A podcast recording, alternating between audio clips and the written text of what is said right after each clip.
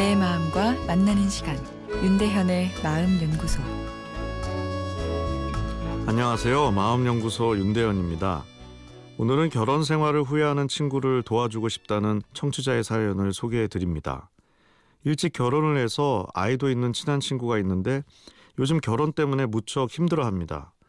저한테도 그렇고 다른 친구들을 만날 때마다 결혼하지 말고 자유롭게 살라는 말을 똑같이 한다고 합니다.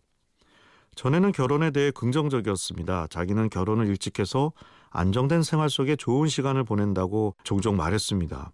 아, 그런데 지금은 회의가 들고 당장이라도 나가고 싶다고 합니다. 아내와 싸울 때마다 더 그렇다고 하네요. 결혼 때문에 후회만 하는 친구를 보면 저도 편치만은 않습니다. 제가 보기엔 따스하고 배려심 많은 좋은 여자를 얻은 친구가 부러운데 말입니다. 이 친구에게 결혼의 행복을 알려주는 방법 없나요? 결혼 생활이라는 것이 어렵습니다. 가끔 보면 좋은 사이던 친구 관계도 자주 만나다 보면 오히려 갈등이 생기고 멀어지는 경우가 흔합니다. 가끔 볼 때는 서로 좋은 부분만 보이고 또 보여줄 수도 있지만 자주 만나다 보면 서로의 모습이 더 드러나기 때문에 그러다 보면 서로 맞지 않는 부분도 나타나고 마찰이 생기게 됩니다. 하물며 서로 다른 두 사람이 함께 생활하는 결혼에 있어서도 관계 갈등이 없을 수 없습니다. 또 서로 사랑하는 만큼 서로에 대한 요구도 커지기 때문에 서로의 자유로운 독립성을 구속하게 되고 답답한 느낌도 가지게 됩니다. 친구분이 자유롭고 싶다고 하는 것도 결혼이란 틀이 주는 압박이 답답해서이겠지요.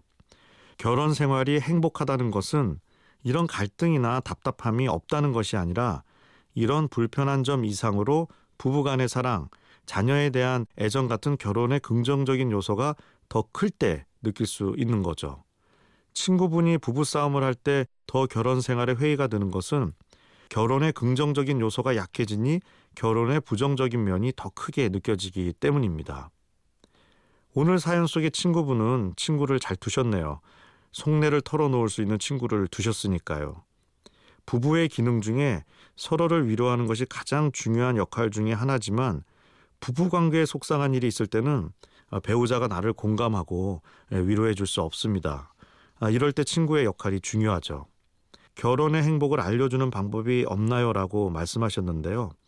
글쎄요. 친구분이 이미 결혼의 긍정적인 면은 더 잘 알고 있지 않을까요? 꼭 솔루션을 주지 않아도 공감만으로도 상대방에게 힘을 줄 수 있습니다. 윤대현의 마음연구소 지금까지 정신건강의학과 전문의 윤대현 교수였습니다.